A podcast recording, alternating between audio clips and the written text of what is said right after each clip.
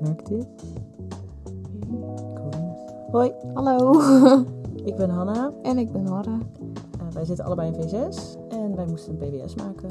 Ja, en eh, dit is dat. Dit is onze podcast met experts, enquêtes, literaire bronnen en onze eigen ervaringen.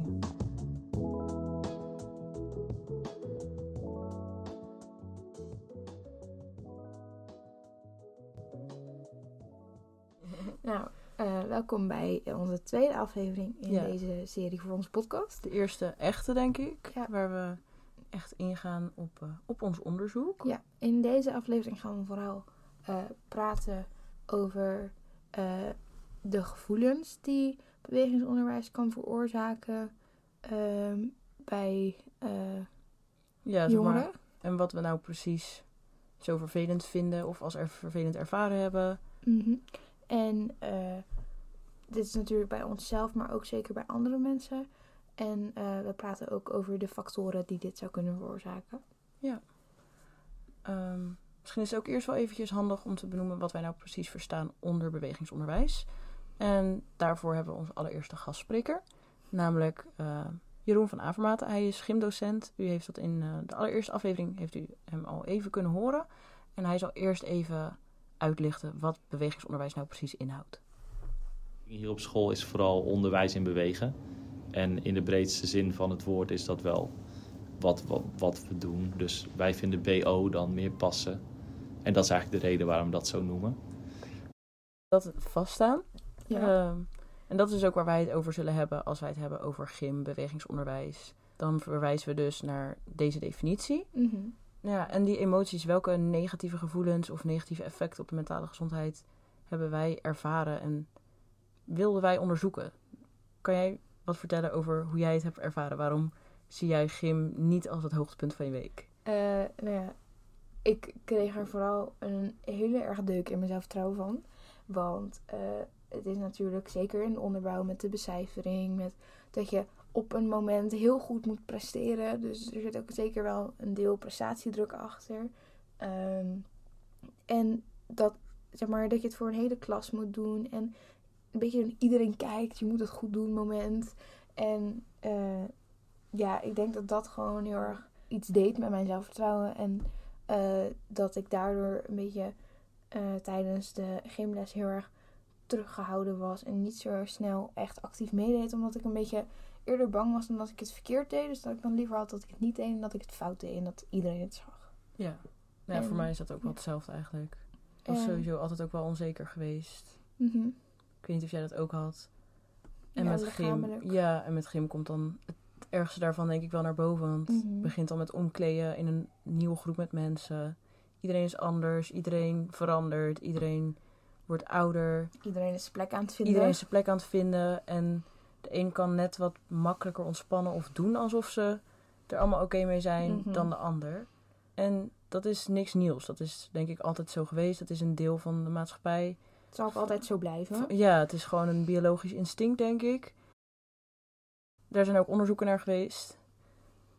Want bijna de helft van de jongeren, zo'n 45%, is in het algemeen onzeker over hun uiterlijk. Dus Mhm. echt nieuw ermee zijn we niet. Nee. Dat blijkt uit een onderzoek van Drie Vraagt. Eh, een onderdeel van het Eén Vandaag Opiniepanel. In samenwerking met Spuiten en Slikken. Wat natuurlijk een programma is wat heel veel een beetje controversiële programma's maakt. Onderzoek doet naar toch wel dingen in het leven van jongeren. Eh, en die onderzoeken kunnen best wel nuttig zijn.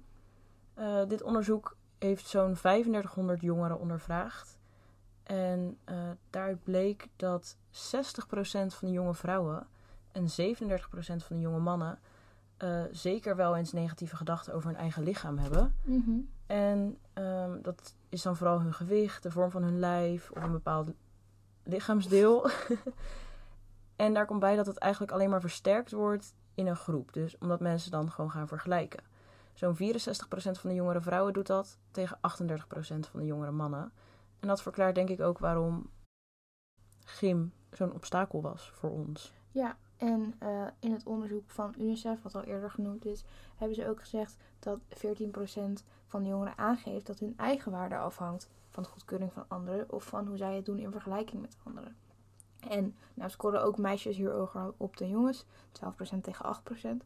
Maar eh, het is natuurlijk wel zo dat eh, een vak zoals bewegingsonderwijs kan toch wel voor een soort competitie zorgen in een klas, in een jaarlaag. En je gaat toch snel je mensen, eh, zeg maar, jezelf vergelijken met andere mensen. En hoe doe je het in vergelijking met die? En hoe val je in de groep en hoe doet die dat? En zeg maar, je bent toch jezelf een soort aan het opmeten aan iemand. Ja, toch een vorm van prestatie of groepsdruk Ja, dan. Ja. en ik denk ook dat als misschien je voor je, eh, voor je eigen gevoel niet helemaal die goedkeuring krijgt van anderen of van jezelf, dat dat ook weer een heel negatief effect kan hebben op je eigenwaarde. ja, dus eigenlijk toch wel een soort beetje faalangst op dat moment. Omdat je toch graag wil opmeten naar mensen hun Mhm. verwachtingen. Of in ieder geval, je wil niet onderaan een voedselketen staan, zeg maar, Nee. tijdens zo'n moment. Je wil ook niet gezien worden als iemand die het slecht doet. Je wil niet, weet ik veel, als laatst gekozen worden. Je wil, Nee. zeg maar, graag dat mensen je mogen, maar ook dat mensen je zien als iemand die het goed doet en het goed kan en alles goed kan het Je wil liefst. gewoon eigenlijk met respect behandeld worden. Ja, Ja. wat ook normaal, normaal is, maar ja. het gebeurt niet altijd. Nee, dan is gym toch wel zo'n meetpunt. Mhm. Wel, eh, ja, je toch wel heel erg een mening vormt over mensen, denk ik. Ehm, daar hebben we ook nog wel wat interessants over gehoord van eh, mevrouw Gorsenberg. Ja. ja. We hebben wel gemerkt uit de uitslag van ons onderzoek dat eh, leerlingen die motorisch minder zijn of eh, gewoon minder bewegen van zichzelf, minder conditie hebben, ook Minder lessen- aanleg voor sport. ja, minder ook. aandacht voor sport, gewoon de lessen ook als minder positief ervaren. Omdat het dan toch ja, een extra drempel is dat je niet zo makkelijk meestroomt met de sporten. En dan is dat toch weer net ja, misschien schaamte of zo. Of Mhm. een stukje prestatie wat je toch wel wilt leveren. Ja. Dan zou je ook de vraag kunnen stellen wat zij dan nodig hebben om het wel leuk te vinden. Mhm. Zonder dat ze dus met z'n allen in een, ehm, in een apart clubje moeten. Ja. Ja, en aan de andere kant zou je ze wel met z'n allen in het aparte clubje kunnen krijgen en ze willen het. En ze kunnen daarna lekker ermee gimmen en hebben het meer naar hun zin. Dan heb je wel bereikt wat je hoopt. Mhm. Ja. Maar dan moet je weer gaan kijken naar of er scheiding is in de groep inderdaad. Juist, ja. En of het dan nog veilig is en op wat voor manier dat dan kan. Aan de andere kant heeft ook iemand die eh, wiskunde minder makkelijk kan, krijgt ook bijles voor wiskunde. Mhm. En dan heb je dat weer minder, Ja. Toch? Die scheiding, Mhm. dat valt dan weer minder op. Is dan weer minder een ding. Ja. Het is denk ik ook wel net wat meer geaccepteerd om te zeggen... oh ja, ik ben niet goed in wiskunde dan... ik ben niet goed in sport, denk ik. Of zo, ik weet niet. Het is toch wat toegankelijker of zo. Ik weet, ja, het, ik weet nog precies wie er op mijn voortgezet onderwijs schooltijd niet, niet eh, goed kon sporten. Ja. Dat weet je gewoon nog. Als je dan daar een bal op mikte bij volleybal, dan dook die persoon weg. Of die rende naar de bok toe. En net voordat ze er was, stopte ze. En dan sprong ze er niet overheen. En dat tot tien keer toe. Mhm. Dan moest iedereen daarop wachten. Dat is natuurlijk vreselijk. Ja. Dat- realiseer je dan niet. Nee, maar ook bijvoorbeeld... Maar later denk je wel, hoi. Ja, dat zou je dan wel onthouden. Maar bijvoorbeeld of iemand een keer een 4,5 voor wiskunde heeft gehaald. Dat, Oh nee, dat, dat, onthoud weet je ik niet meer. Nee. nee. Dus daar zit ook wel een soort van verschil of zo in. Maar ik denk dat bewegingsonderwijs daarin toch meer eh soort van open is. Met ook bijvoorbeeld becijfering en zo. Want Ja. dat moet je toch allemaal eigenlijk voor de groep doen. Zeker in Ja. onderbouw. Terwijl bijvoorbeeld bij echt bijvoorbeeld eh, leervakken en zo. Ja, zeg maar, je krijgt wel gewoon allemaal tegelijk een toets. Je moet die gewoon tegelijk maken. En of je je cijfer met anderen deelt is dan nog maar de vraag. Ja, er wordt ook niet meer klassikaal alle cijfers opgelezen. Eh, Dat is vaak een keuze. vaak een keuze. De vraag is dan, is het realistisch dat iedereen op de een of andere manier die prestatiedruk voelt? Of in ieder geval toch wel die drang om niet als slechts te zijn? Want het blijkt toch wel dat dus veel mensen er last van hebben. Mhm. En je moet daarvoor andere mensen even aan de kant zetten. Dan moet je dat doen. Je moet jezelf daarvoor hoger stellen, want jij wilt winnen. Ja, dus eigenlijk weer de sterkste overleven. Ja. Ja. Nou, misschien vanuit de biologie wel een heel verklaarbaar terugkerend probleem. Dus, en dat uitzicht dus bij ja, jongens, zeker in de puberteit, eh, heel erg in groot gedrag, in Mhm. een beetje alfa gedrag, eh, luid, stoeien, fysiek spel, waar dat bij meisjes juist eerder leidt tot terugtrekken. terugtrekken. En nou bleek wel uit onze interviews dat dat vaak voor mensen die dus geen last hebben van problematiek rondom dit vak, die geen last hebben van. Wat, wat veroorzaakt het nou dat eigenlijk iedereen bang is van elkaar? Ja, nou wij hebben denk ik ook wel eh, de interviews gehoord samen met eh, de twee leerlingen die wij gevraagd hebben. Van eh, dat het ook is dat er gewoon een heel groot verschil is tussen bijvoorbeeld dat vooral veel meiden zich een beetje terugtrekken tijdens komt die uit niet durven en bang zijn om fouten te maken. En Mhm. dan, ik had altijd zoiets, ik kan liever niks doen. Ze hebben, want als ik wel iets doe, dan ben ik eigenlijk een handicap in plaats van dat ze gewoon een speler tekort Ja. komen. Dat had ik ook. En ik had dan een beetje het gevoel alsof ik meer in de weg liep dan dat ik echt iets bijdraagde daarin. Ja. Dus dat is misschien ook wel het probleem. Dat ehm, vanaf de ene kant wordt het probleem dus gezien als die meiden of die leerlingen die niet mee willen doen. ehm, die geen zin hebben, die misschien bang zijn. Dat hoorden we heel veel. Mhm. om te zweten of om vies te worden. Want je moet weer terug naar school. En je wil er dan toch het best uitzien. Ja, die En hebben we bijzonder Die vaak hebben we gehoord, bijzonder hè? vaak gehoord. Dat was iets waar ik nooit bij stil had gestaan. Nee, wij hoorden, eh, en later ook veel trouwens, over Eh, dat misschien een oorzaak ervan dat sommige mensen niet meedoen is dat ze niet bezweet in de lesuren zitten daarna. Of dat ze niet kunnen douchen daarna. Dus dat ze zich niet vies willen voelen in, op school daarna. Maar zelf hebben wij er nooit bij stilgestaan. Klopt, het, het komt echt voor uit een onzekerheid, uit een, uit een angst, een motorische faalangst. Mhm. Dit is ook echt een term. ehm, en dat is een toenemende faalangst, blijkt uit onderzoek. Eh, en het is een snel toenemende faalangst. Eh, daar zullen we het later ook nog wel over hebben. Maar ehm, dat zweten en die, eigenlijk dat hele ijdele gedrag is niet een van de oorzaken die in de praktijk eh, in onze verschillende vormen van onderzoek is teruggekomen. Bij ons is het echt gebleken dat zeker mensen die gewoon motorisch minder sterk zijn, eh, sociaal minder zeker zijn, dat die zich terughouden omdat ze gewoon hopen dan niet meer gezien te worden. Ja, die hebben wij ook heel veel gehoord. Bijvoorbeeld eh, van Alissa. En daar kunnen we denk ik nu wel even naar gaan Ja, luisteren. wat haar reden was eh, en aanleiding tot die vervelende so- associaties bij gym. Ehm, nou ja, eh, aan de docenten ligt het vaak niet. Maar het ligt meer aan gewoon ja, wat je moet doen. Inderdaad, ook met groepsdruk. Sowieso zit je met een hele klas. Die verwacht al iets van je. Want ja, ze kijken naar je uiterlijk. Ik, ik ben gewoon wat dikker, dat weet ik zelf ook wel. Ehm, of dat was ik altijd en dat zit nog steeds in mijn gedachten. Dus dan wordt er ook van je verwacht: oh ja, jij kan niks. Mhm. Dus ehm, dan voelde ik me heel erg genoodzaakt om echt mijn best te doen, zeg maar. Had je dan En- ook het gevoel dat je jezelf moest bewijzen juist daar tegenover? Van... Ja, ja. Dus ik probeerde overal wel echt beter bij mee te doen. Nu maakt het me eigenlijk niet meer zo heel veel uit. Aangezien we toch eigenlijk alleen nog maar worden beoordeeld op ja, inzet. Mhm. Ehm, maar dat was in vorige jaren wel anders. Bijvoorbeeld met turnen. Ik kan mezelf niet heel... Ik heb niet echt armspieren. Dus ik kan mezelf niet echt goed nou ja, eh, optrekken bij ringen. Eh, push-ups kan ik bijvoorbeeld ook niet. Dus dat als dat dan zeg maar een straf is bij een spel. Zo van, oh ja, je moet iemand push-ups doen. Dan ben ik zo van, ja, ehm, hallo, ik heb er helemaal geen zin in. Waarom moet ik dit doen? Waarom wordt er van mij verwacht dat ik iets moet wat ik niet kan? Ja. Dus dat is ook, ja, er zit, dat vind ik gewoon niet fair of zo. Snap ik. Ehm, en is dan daardoor ook eh, de gymles voor jou iets waar je juist tegenop kijkt? Of is het wel een soort een hoogtepunt in je schoolweek? Nee, ik kijk er echt ten zeerste tegenop. Ik ben van, het, ik vind het dan nogal, vind het nu wel fijn dat het maandag de eerste twee uur is. Maar ik had er bijvoorbeeld vanaf? ook, ja, dan ben je er gelijk vanaf. Maar ik had het volgens mij in de eerste had ik het op woensdag, de laatste twee uur. Sowieso was iedereen dan al uit en wij moesten dan nog gimmen.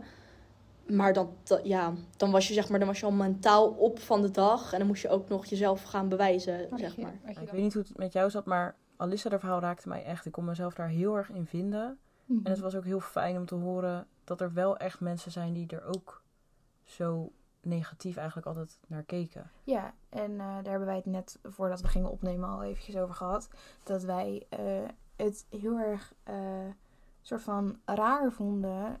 Of, want voor ons gevoel ehm, ben je de enige die er zo over denkt. Dus het voelt als een soort van gek om te horen van iemand anders dat het, diegene zich er ook zo over voelt. Het voelt een beetje alsof je tijdelijk misschien eh, voor niets een beetje eenzaam hebt gevoeld. Want er wordt gewoon zo weinig over gesproken, denk ik, over die eh, onzekere gevoelens of slechte gevoelens. Dat het een beetje voelt voor de mensen die die gevoelens hebben. Wat er dus waarschijnlijk wel flink meer zijn dan alleen wij met z'n drieën. ja, Dan, door het niet te benoemen, voelen die mensen zich gewoon zo eenzaam en alsof ze nergens heen kunnen met hun probleem. En dat raakt ons, denk ik, ook wel gewoon eh, heel erg. ja. En er zit eigenlijk zo'n taboe rondom het niet... Het is niet het niet willen bewegen. Het is het eh, niet willen bewegen in het bijzijn van bepaalde mensen of in een bepaalde... Omgeving. Omgeving. Ja. En daar heerst echt een taboe op. Het zeggen, ik vind gym niet leuk, was meer zo van, ik ben te cool, ik vind het niet leuk. Terwijl het eigenlijk meer stamt uit, ik vind het zo eng, ik ga met buikpijn naar gym. Omdat ik bang ben dat ik iets moet doen wat ik niet kan. En dat het dan beschamend is. En dat mensen me dan gaan zien als, eh, die kan het niet, die is onsportief. Mhm. En zeker... Die wil het niet. Die wil het ook. niet ook, lui. Zeker als je ehm, bijvoorbeeld wat steviger gebouwd bent of gewoon minder sportief bent Mhm. in je zijn. Het is toch wel iets waar een soort stigma op zit. Zeker. Als jij eh, sportief bent, dan kijken mensen anders naar je dan dat je zegt van ja, ik ben heel goed in wiskunde. Mhm. Zeker. Nou ben ik dat ook niet.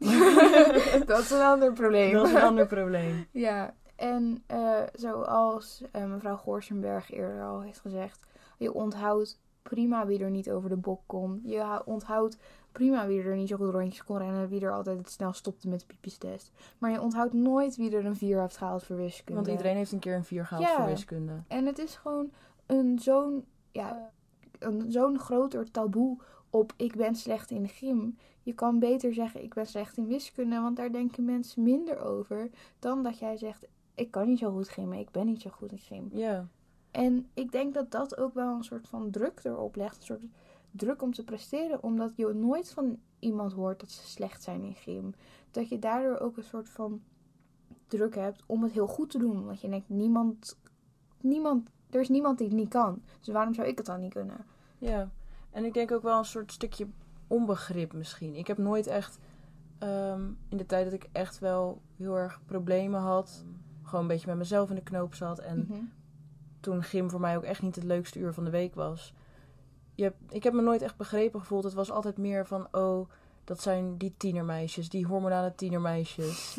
die hebben geen zin, die willen niet. Ja, Ehm, terwijl dat echt niet het probleem is. En we hebben ook wel gehoord, als we dan in gesprek gingen met mensen die wel met plezier naar gym gingen, die hebben ook nooit een realisatie gehad of zijn er nooit mee bezig geweest. Wat ik ook wel snap, want het is niet jouw probleem. Maar de gedachte dat mensen enorm eh, met het vak bewegingsonderwijs in hun maag kunnen zitten, komt niet echt snel bij mensen op. nee. Maar dat komt gewoon, denk ik, omdat er zo weinig over gepraat wordt. Ja, En er zit echt een kloof tussen. Als je ook kijkt naar hoe weinig onderzoek ernaar is gedaan, hoeveel eigenlijk moeite wij hadden met goede bronnen vinden hiervoor, omdat er zo weinig onderzoek naar wordt gedaan, er wordt gewoon niks over gezegd. En nee. ik denk dat ja, we dan nogmaals terugkomen bij ons doel met dit hele parcourstuk. Gewoon van, er, we willen gewoon dat iedereen, dat er voor iedereen een fijne omgeving is.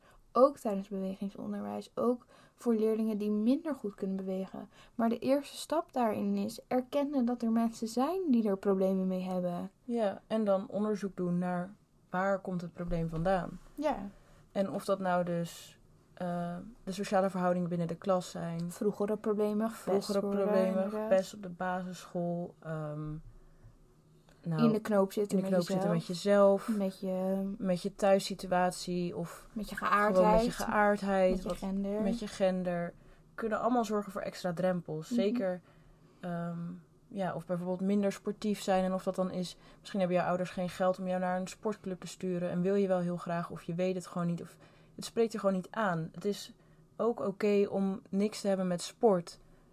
Want bewegen en sport is toch weer, het is weer iets anders. En dat is ook Mhm. waar heel veel onbegrip in zit. Ja. En ja, een van die oorzaken is denk ik toch wel een beperkt aanbod in de gymles. Het komt eigenlijk Mhm. altijd weer neer op balsporten, turnen en atletiek.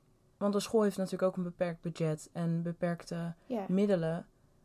Maar dit zijn toch wel drie vrij beperkte dingen. Dat als jij geen goede oog-handcoördinatie hebt of je hebt geen goede conditie, eh, je bent niet zo atletisch, dan val je toch al snel keer op keer buiten de boot. Ja, en eh, in ons interview met eh meneer Van Avermaten, onze gymdocent, heeft hij ook gezegd van we zorgen voor veel keuze en variatie. Dus dat je als turnster niet hoeft te voetballen en dat je als voetballer niet hoeft te turnen. Maar tijdens het terugluisteren zeiden wij, en ik denk heel terecht tegen elkaar, maar voor de mensen die het geen van beide doen dan, wij rijden paard, welke optie is er voor ons? Want wij snappen heus wel dat de school dat niet regelt. Maar houdt de school ook daar met die mensen rekening? Want ze zeggen dat het hele toegankelijke sporten zijn die ze regelen. Wat ook wel klopt. Het is niet moeilijk om te voetballen. Het is niet lastig om tegen een bal aan te schoppen. Maar De goede richting in schoppen. dat is een ander probleem. is weer een ander verhaal. Maar zeg maar, het gaat ook om de manier. Want als jij moet voetballen in de klas en je moet met allemaal mensen die heel goed kunnen voetballen, omdat ze al jaren op voetbal zitten. En jij hebt nog nooit een voetbal aangeraakt, bij wijze Je van. struikelt over de bal. Ja, dan is het hele concept eigenlijk ook alweer klaar met hoe toegankelijk het eigenlijk is. Ja. Ja, dat was wel echt. Dus dat is wel echt een van de oorzaken. Mhm. Het, eh, het aanbod aan sporten, eh, de toegankelijkheid van deze sporten. ehm, En we zijn ook achter gekomen dat becijfering ook een heel Ja, groot ding is. de cijfering was zeker een ding. Ehm, zelfs mensen die dus totaal eigenlijk geen problemen hebben met gym, die juist heel sportief zijn, graag sporten, bewegen, ook gewoon de sporten die wel op school worden gedaan in de les, Mhm. geven aan dat dit toch net niet helemaal top is. Nee. bes- het bij- becijferingssysteem. Nou weten we wel, Mm. tijdens ons onderzoek zijn we erachter gekomen dat dit eh, in onze loopbaan op school dus veranderd is. Ja. Alleen hebben wij dat nooit meegemaakt in de onderbouw, het nieuwe cijfersysteem. Ehm, dus we zullen het nu even vanuit onze eigen ervaringen doen. Maar eerst is het misschien dus interessant om even te luisteren naar eh, Kees. Aangezien hij wel eh, met plezier naar gym gaat. Hij is wel een sportief persoon. Maar ook hij heeft een mening over eh, die oude manier van becijferen. Hoe kijk jij aan tegen het becijferen van onderdelen bij gym? Denk je dat dat effectief werkt en dat dat motiverend werkt? Of Ja, dat is eigenlijk een lastige, want ik heb er zelf eigenlijk nooit last van gehad, die cijfers en zo. Ik heb nooit echt druk gevoeld, maar dat is meer, denk ik, omdat ik altijd wel redelijk goed ben in sport. Maar misschien is het wel, ehm, ik snap wel dat het vervelend is voor mensen die dat niet hebben. Ehm, want ja, het is natuurlijk vervelend dat als jij niet goed kan rennen, bijvoorbeeld, dat je dan voor die parkrun onvoldoende krijgt. En ik vind ook niet ehm, dat dat echt heel eerlijk is misschien. Ehm, maar ja, het, het is lastig. Ik, ik denk dat het goed is om gewoon een, het bij een V of G te houden, bijvoorbeeld. In plaats van een cijfer te geven. Ik denk dat dat minder druk geeft voor andere leerlingen. ja, dus ook meer baseren op ehm, inzet, zeg maar. Ja, eigenlijk meer baseren op inzet. Ja. En bijvoorbeeld ehm, verbetering op zichzelf. Snap je dus niet bijvoorbeeld het niveau dat iemand heeft, maar wel hoe iemand zich verbetert in de jaren. Een beetje de groei. Ja, de groei, ja. Dus die cijfers zijn wel degelijk een oorzaak van ja, toch wel een wat negatievere aanblik voor het vak bewegingsonderwijs. Ja, en eh, ik denk dat dat de, het pistemodel goed uitwerken en dat soort dingen. Als dat eh, echt eenmaal werkt, dan denk ik dat je daar al wel een hele erg stressfactor voor leerlingen weghaalt. Ja. Dus dan is één oorzaak toch al wel eh, van de baan. Ja, Anna, jij hebt al eerder gezegd van eh, er is sprake van een motorische faalangst. Maar wat houdt, houdt deze faalangst nou precies in? Ja, eigenlijk is het faalangst en dan ehm, ja, angst voor het bewegen. En dan met name dus in groepen. Dus bang om fouten te maken of om het niet goed genoeg te doen. Eh, in team of groepsverband of in ieder geval terwijl mensen staan te kijken. Dus in plaats van dat jij bang bent om het niet goed te doen op je toets of op je auto-examen, is dit gewoon bijvoorbeeld tijdens de gymles. En inmiddels heeft dus 80% van alle Nederlandse scholen voor voortgezet onderwijs eh, een faalangsttraining in de aanbieding. om dus deze examenangst uh, proberen te overwinnen. Of in ieder geval, hoe ga je ermee om? Het is eigenlijk wel raar, want ik heb nog nooit van motorische faalangst gehoord. Nee, en, en daar het is wordt dus niks tegen gedaan. Ja. Nou, basisscholen werken rond dit onderwerp vaak samen met uh, regionale onderwijsbegeleidingsdienst. En ook de basisscholen zelf hebben tegenwoordig de interne begeleiders rond het thema faalangst ja, veel deskundigheid opgebouwd. Maar zoals je al zei, het is heel raar, want het is er dus wel voor die um, academische faalangst, Mhm. maar niet voor de motorische faalangst. En dat is dus ook wel weer dat terugkerende ja, onbegrip of gewoon niet eens een idee dat dit er kan zijn. Want het is ook niet iets wat je uitspreekt, maar het is wel een verklaring en een oorzaak die je zo tegen kan houden in eh, onder andere de lessen bewegingsonderwijs. En dat is wel belangrijk om ook mee te nemen, denk ik. Mhm, Zeker. Nou, wat hebben we dan nog verder van de oorzaken wat we hebben besproken vandaag? We hebben de, eh, toch gewoon de sociale cohesie. Iedereen is onzeker. Iedereen Aha. gaat door de puberteit. Iedereen verandert. En een hele groep onzekere pubers bij elkaar in een zaal. Ja, wat verwacht je eigenlijk? Ja, hoe bevorderlijk is dat nou? En eh, dan hebben we natuurlijk ook gewoon de samenstelling van de klas. Zijn er mensen die heel Eh, erg introvert zijn? Of sommige mensen juist heel erg extrovert? Hoe sportief? Hoe sportief is, is het grotendeels van de klas inderdaad? Nou, het aanbod van sporten op school, van de verschillende sporten die je doet, is dus ook een belangrijke oorzaak. En eh, als laatst, ook niet onbelangrijk om te noemen, denk ik, is dat leeftijd of opleidingsniveau ook wel degelijk van belang kan zijn voor hoe je deze lessen ervaart. Mhm. Dus hoe erg je je eigenwaarde eh, goed laat keuren door anderen, eh, is ook afhankelijk van opleidingsniveau volgens UNICEF.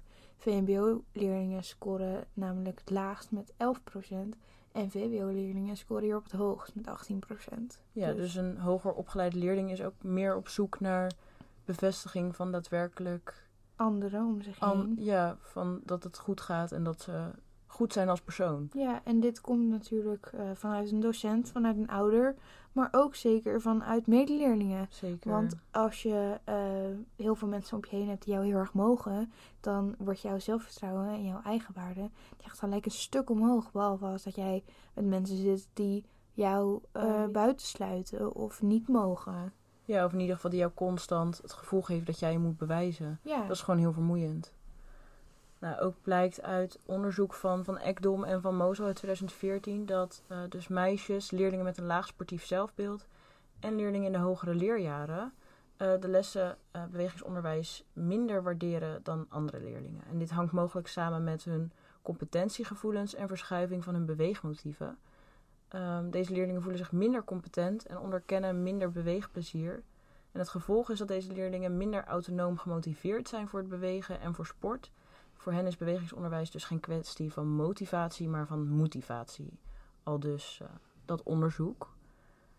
Ja, en dit is ook wel weer terugwijzend naar wat we in aflevering 1 zeiden. Het belang van bewegingsonderwijs en het beweegplezier ehm, dat zij moeten leveren. Of in ieder geval het belang van het leveren daarvan.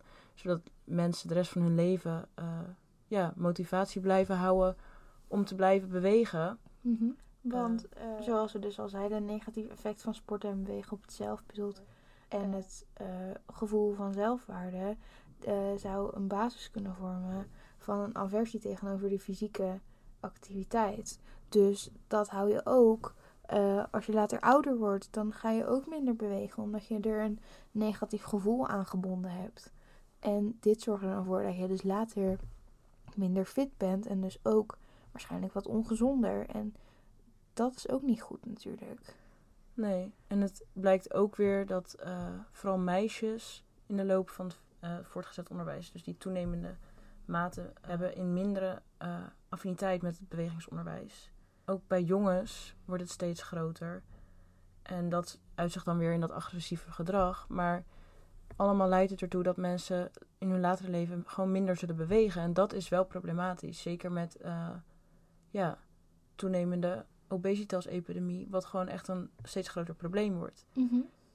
Dus dat bewegen moeten we leuk maken. En zeker eh, de lessen bewegingsonderwijs zijn natuurlijk een hele goede ehm, opstapplank daarvoor. Ja, want iedereen is verplicht om erheen te gaan. Het is toegankelijk voor iedereen, want je hoeft er niet voor te betalen. Want er, je hebt natuurlijk ook mensen met ouders die misschien in financiële problemen zitten, waardoor ze niet kunnen betalen om naar een sportclub te gaan. En dan is eh, gym op school toch wel een van de beste momenten om het alsnog eh, er iets van te maken, om het alsnog goed te benutten. Ja, en ook gewoon sporten te ontdekken. Mhm. En dat moet lukken als we die oorzaken die we net hebben genoemd tackelen, denk ik. Dan Ja. zou het voor iedereen, als het goed is, ja, een stuk toegankelijker moeten worden. Ja, en eh, ik wil nogmaals vermelden dat dit eh, onderzoek wat wij gedaan hebben, dat gaat niet over dat wij vinden dat bewegen slecht is voor je en dat het een negatief gevoel veroorzaakt. Want wij merken zelf nu, wij zijn zelf nu wat meer aan het sporten dan we eerst deden. En wij merken zelf heel erg dat het We gaan het eh, steeds leuker bevorderend vinden. is voor ons Ja. inderdaad. En ook voor hoe we ons in, on- in, onze, eh, in ons vel zitten en gewoon hoe we ons over onszelf voelen. Maar eh, we merken wel dat heel veel mensen kijken anders naar sporten op school dan sporten voor zichzelf. Ja. En dat is ook wel, waar zit dan die kloof? Ehm, En wat doe je om deze te verminderen? Om dat te verminderen. Ja. En ehm, nou ja, wat dus Nora net ook al zei, eh, ontkennen dat bewegen belangrijk is en goed voor je is, dat is natuurlijk gewoon onzin. Ik bedoel, dat kan je niet ontkennen als je kijkt naar de feiten. Onderzoek van Erik Scherder is daarin natuurlijk heel belangrijk. Mhm. Ik denk dat hij een van de voornaamste mensen is als het gaat om hoe belangrijk bewegen is. Ook gewoon voor hoe je in je vel zit en daardoor ook eh, hoe je in het leven staat. Ja, en ze zeggen ook, eh, dat komt ook uit een onderzoek van Erik Scherder, dat als je veel beweegt, dan is bijvoorbeeld ook je kans op, eh, om op latere leeftijd dementie te krijgen veel kleiner. Dus bewegen heeft zeker echt heel veel voordelen, maar Het gaat om de manier, het moet wel met beweegplezier zijn en Ja. niet met een beweegdrang mhm, of een, eh, een moeten bewegen. Dan gaat het niet, eh, dan ga je het ook niet vol kunnen houden. Dus nou, we hebben de oorzaken vastgesteld. En hoe kunnen we nou zorgen dat het beweegplezier er voor iedereen is? En ehm, dat het voor iedereen vol te houden is. Tijdens die lessen bewegingsonderwijs. Hoe kunnen we die nou optimaal benutten? Nou, daar gaan we volgende keer naar kijken. dus eh, heel erg bedankt voor het luisteren naar deze eh, Tweede aflevering. tweede aflevering. En eh, tot de volgende. Ja.